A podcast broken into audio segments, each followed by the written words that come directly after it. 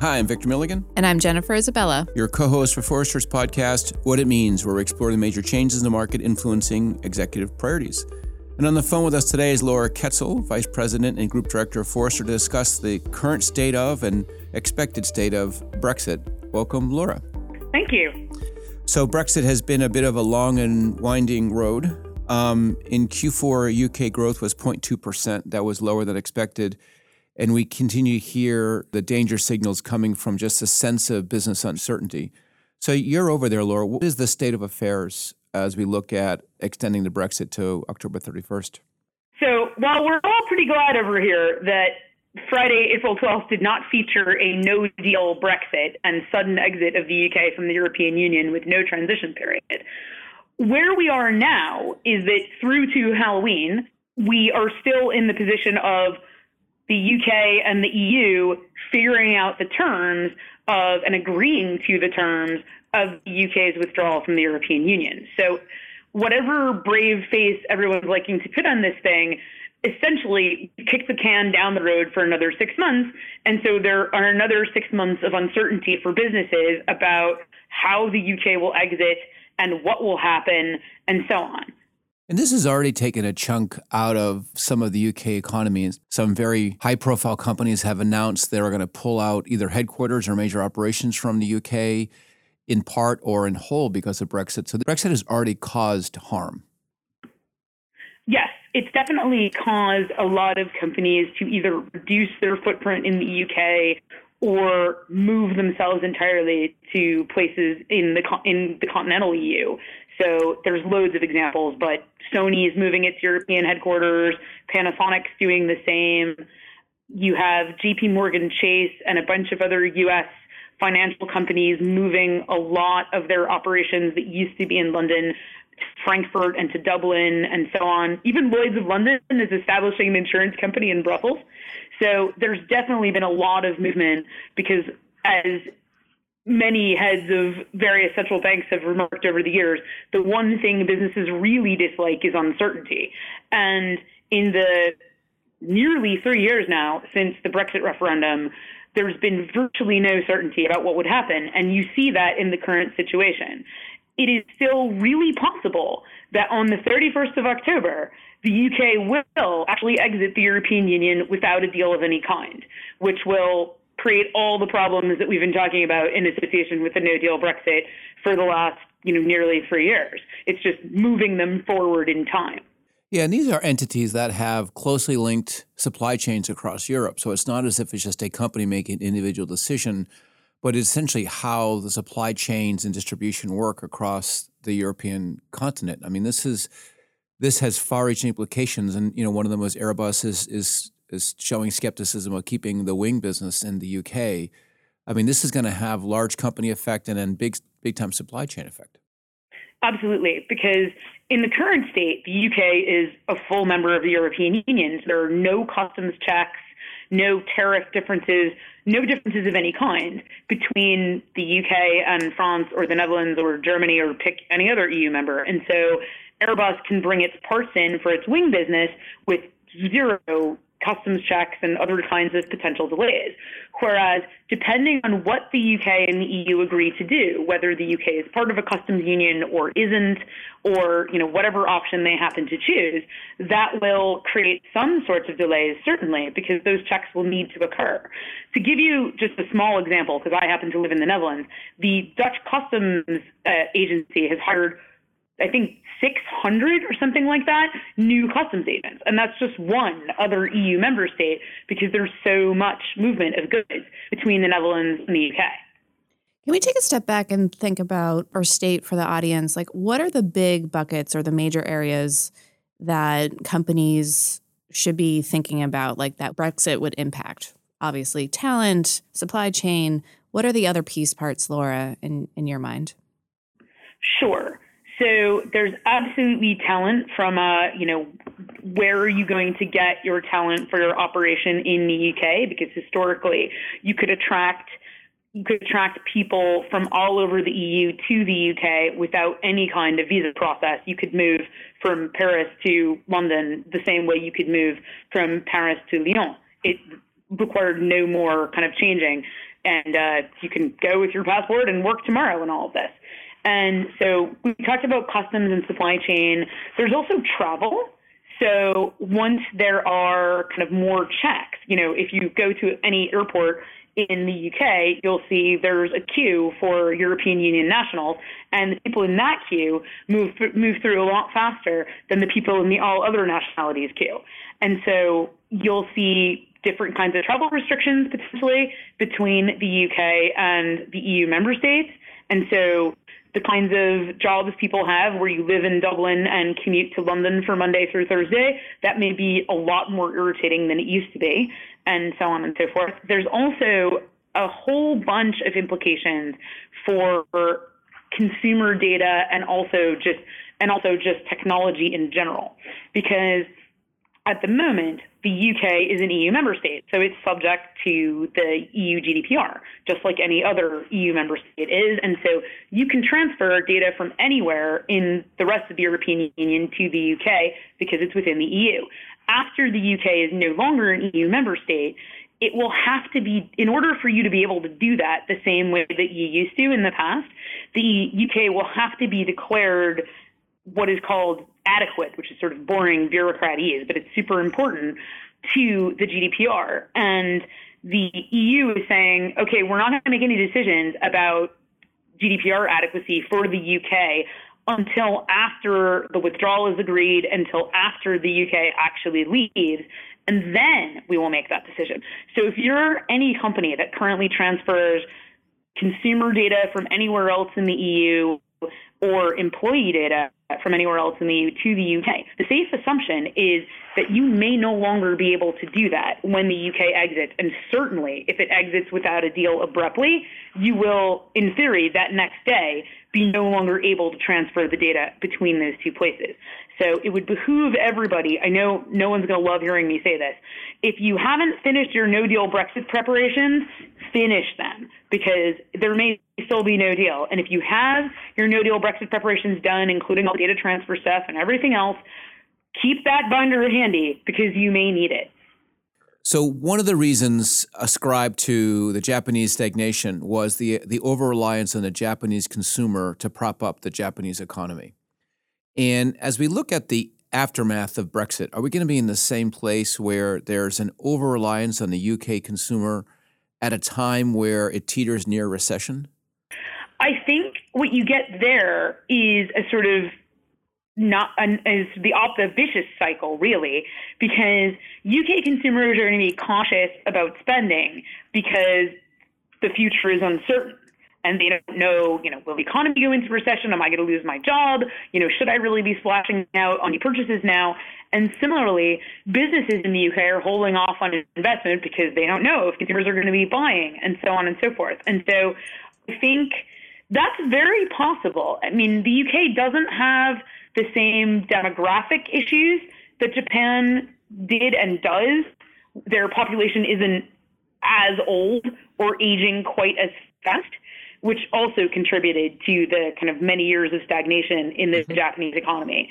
But because the UK has been open to all the other economies of the rest of Europe for so long, and post Brexit, unless it takes a sort of Norway or Switzerland esque form, will have more barriers between it and the economies that it trades with most.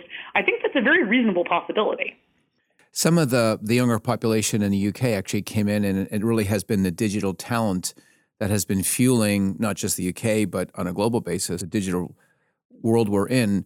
What happens to that talent if, one, a lot of these businesses move operations to other places? Two is they simply, just because the rules of Brexit can't, can't be there easily. Or three, it's just that their concerns for the economic malaise of it all means that they go elsewhere to live a different and vibrant life? I think it shrinks. And I think the only issue right now is how fast will it shrink and ha- by how much will it shrink? Because a lot of that digital talent comes from the rest of the EU. But I think the bigger problem is that the future talent won't think of moving to London first the way that they might have in the past they might say, well, look, you know, a bunch of this other the businesses are moving to Dublin or to Frankfurt or to Amsterdam or to Paris or whatever or to Berlin.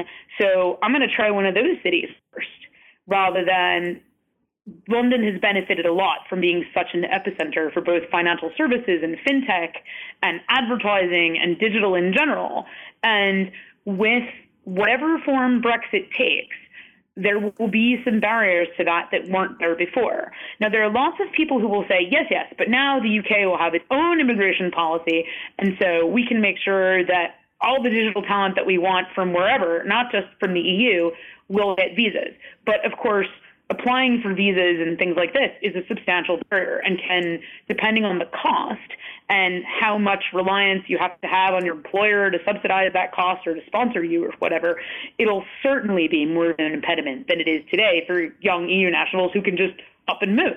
Yeah, now there's an overt competition between the EU and the UK for talent, whereas it was somewhat muted by the idea it was one EU now the EU will put in other incentives for talent to come to the Frankfurt, the Berlin, the Dublins, as you say. I mean, this is this is not necessarily a purely amicable divorce.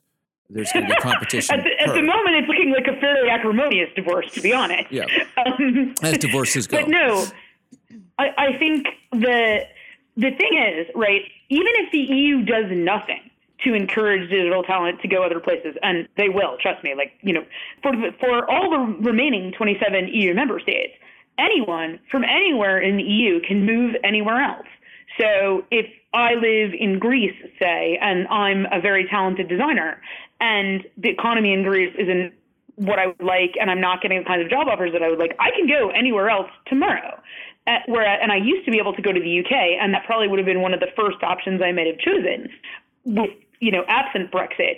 But once Brexit happens, and even now in the run up to Brexit, because people are uncertain as to what will happen, the rest of the EU may look more attractive just because you don't have any risk that you won't be able to stay or you won't be able to bring your partner or you won't be able to do any of these other things that you might wish. And so one other role that London plays is as an as the European hub for many international companies. What are you seeing in terms of companies coming in from the U.S. or others that that have and may not have forever large uh, European headquarters in London? Um, I think if you already have a large European headquarters in London and you've invested a lot in it, obviously you have to make some you'd have to make some painful choices if you were going to move it, which you do have companies doing, like the ones we talked about before. But I think if you're a, a U.S. company now looking across the pond and saying, where should I set up my European headquarters? I can't imagine London would be in the running because you one of the I mean London's attractive for many reasons, which you cited, and there's sort of labor law is more like labor law in the U.S. and the legal system is more like the U.S. legal system, and on and on and on. But there are plenty of other options. So you know, other European capitals are doing their very best to, and second cities too, are, are doing their very best to make themselves as attractive as possible because they know that companies are going to need to either move or you know build you know a new headquarters or start their headquarters somewhere else altogether because it does not make sense to have your European headquarters in a country that's no longer in the European Union.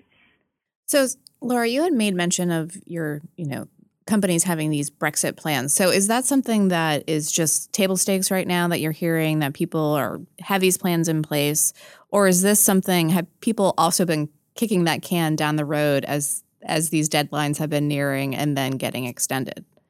So many companies have been planning for this since the day after the results of the Brexit referendum were announced back in June of 16. And but there were a substantial cohort of companies that said, I don't know, can this really happen? All this preparation might be completely pointless. Maybe I'll do the minimum and kick the can down the road. So I was reading in the Dutch papers this weekend about the fears that the various uh, ministers and administrative departments here in the Netherlands have about oh my goodness, I'm gonna. I feel like the minister or the department who cried wolf because I have been haranguing all of the businesses and leaders under my supervision since the referendum to get ready for Brexit and that we must be prepared. So their fear is the companies that have done the minimum, and despite all the haranguing, you're going to look at them and go, eh, I don't know. They kick the can down the road in October. Maybe nothing will happen then either. And so it's a bunch of expense to prepare. So I'm not going to bother because I'm not convinced this will really happen. It's like the ghost of Y2K. Yeah, it's a lot like the ghost of Y2K, Boy Who Cried Wolf, you know, pick your favorite metaphor. But it's in a way even worse that we've got an additional six months because it's six months of nagging uncertainty. But humans, by human nature, we sort of get familiar with risk and then start accepting it. It's why everybody who's petrified of flying on airplanes gets in their cars every day, even though getting in your car is actually objectively far more dangerous. It's because we're more familiar with it because humans have been doing that for a really long time. And so, and because we do it every day. And so the danger is that Brexit just becomes part of the background noise, and the companies with plans will sort of start ignoring them and not update them and just assume they'll be able to do whatever they feel like doing. And the ones that have elected to move headquarters and things will forge ahead with it because, of course, they've already started, they've already incurred the expense. Companies that are thinking of starting a European headquarters are, of course, not going to put it in London because that wouldn't make any sense either, uh, other than if it's just to serve the UK market. But everybody else has a bunch of other sort of more boring and tedious behind the scenes things to do, like make sure that you're not transferring data from the rest of the EU into the UK anymore so that you'll be ready in the case of a no deal on the 31st of October. And the danger is that those projects that were reasonably well advanced will just sort of start gathering dust. And you made mention earlier in this discussion, Laura, about the impact to data, both in the context of GDPR and just in the context of you know where data centers sit and how data can be leveraged. So when we get into like a different altitude at the company level, and you are the CIO, what is that that you're you're trying to work through to be that good student that you described? So what I'm trying to work through is that after the UK leaves the EU, it's not at all clear that the UK will be declared GDPR adequate, like I said before. And so this sort of the reasonable kind of cautious play here is to make sure that you are no longer transferring EU data to the UK unless you have implemented one of the kind of frameworks for transferring data outside of the European Union. So you have to kind of start treating the UK as a third country or in sort of legal parlance, as in it's no longer part of the union. So you have to treat it just like you would transferring data to the US or to anywhere else that isn't considered GDPR adequate. So, like Canada and Switzerland both are. So, you know, ironically, after Brexit, you, you will be more able, without special provisions, to transfer European resident data to Canada or Switzerland than you will to transfer it to the UK. And there's every evidence that the GDPR adequacy decision may end up being quite political because, like you said, the divorce is not the most friendly divorce at this point. So I think if I'm the CIO right now, if I haven't done it already, in theory, I should have done it already, but whatever, we are where we are.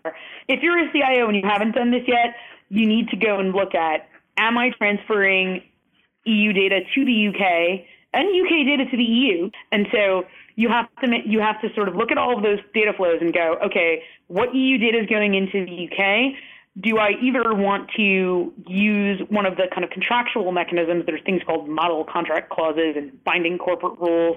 Uh, you can listen to a podcast by my colleague Enza Iannopollo about this from a while ago if you want to know more about that kind of stuff. Um, you would want to use those things that you use to transfer EU data outside of the European Union to be transferring data to the UK to be on the safe side. And if you don't want to do that, then you have to start preparing to only keep that European Union resident data somewhere else in the EU. So pick your favorite place and uh, rent yourself some capacity. Cloud is fine, doesn't matter, literally matter. All of the major cloud providers will provide you with various assurances that the data stays inside of the EU and not the UK, should you so wish, because they have prepared for these things as well. So there's lots to think about. And if you've got a big data center in the UK that you're currently using for your operations all over the EU, you are going to want to rethink that decision. And do we see this as accelerating the movement to cloud because it simply makes these decisions or these transitions easier? Or do we see that having no impact at all on? It may well do because there's so much momentum to move things to and build new things in the cloud anyway, because if you're a CIO or CTO at the moment, your question is not why should I do this in the cloud, but rather why should I not do this in the cloud? So I think this will provide yet more kind of accelerant to that transition, but it's already moving pretty fast anyway. So going back to the the discussion on talent, do you see this as CIOs either getting a deeper bench in terms of outsourcing partners or other partners so that they're insulated from sort of shocking talent moves? Or how do you see the CIO insulating themselves against whatever the ramifications of talent are?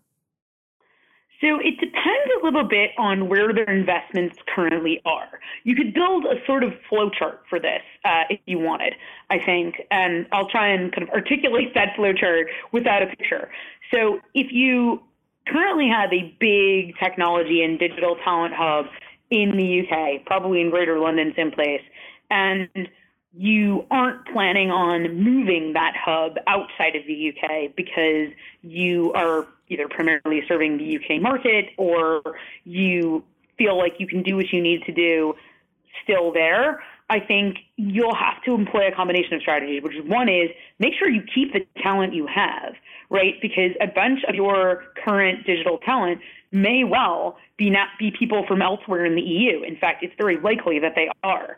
So make sure that you sat down with every one of those people and had them tell you what their plans are and figure out what their status is going to be so that you can support them. Because what you don't want is a bunch of people who you really need and want to stay handing in resignations because they're worried about their future in the UK. If you can help them, you should. The the second part is about recruiting, and I think there you will just need better recruiting practices to make sure that you can bring in the people that you need.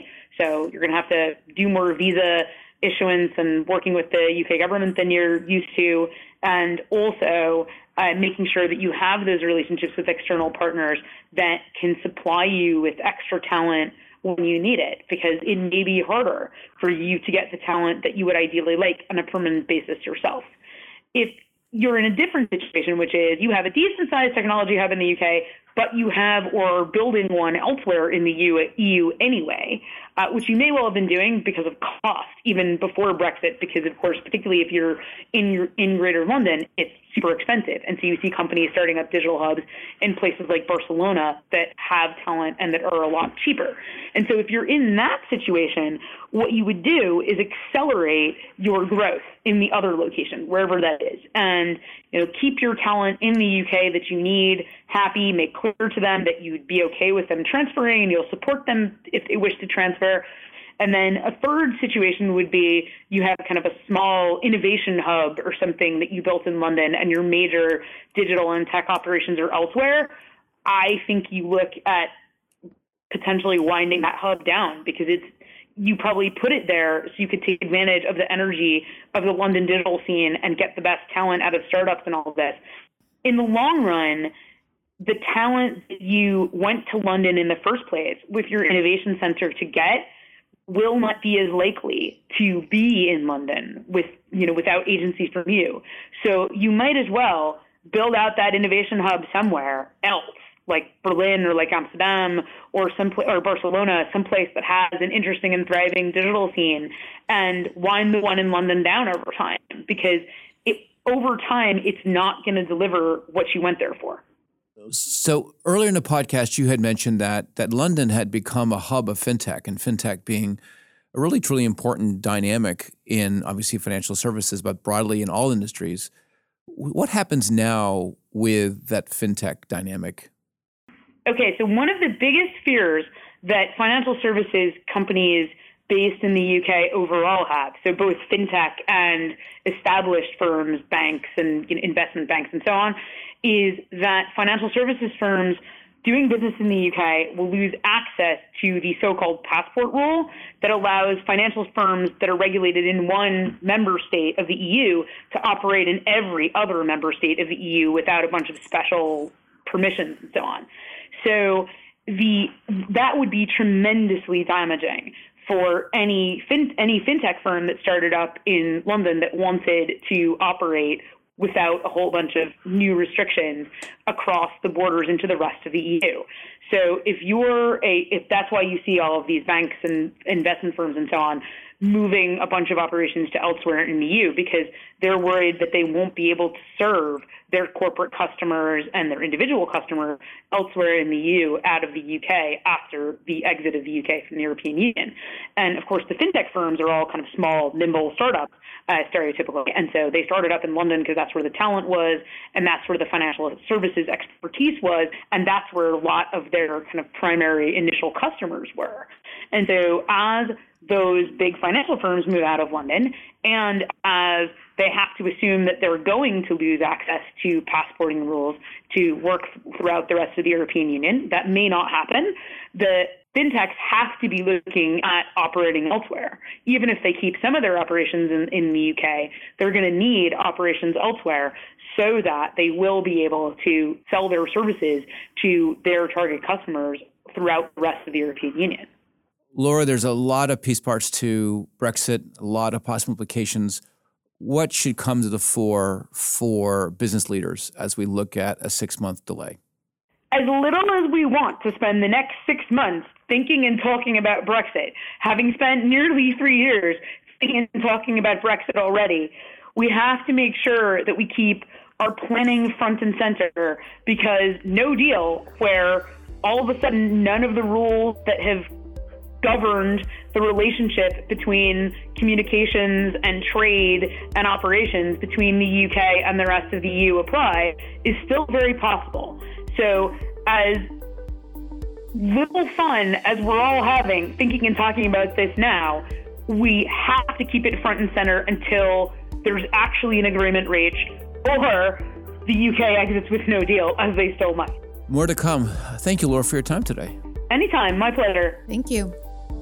If you like what you heard today, subscribe to Forrester's What It Means podcast on iTunes, Google Play, and Spotify, or your favorite podcast player. To continue the conversation, follow Forrester on Twitter and LinkedIn. Thanks for listening.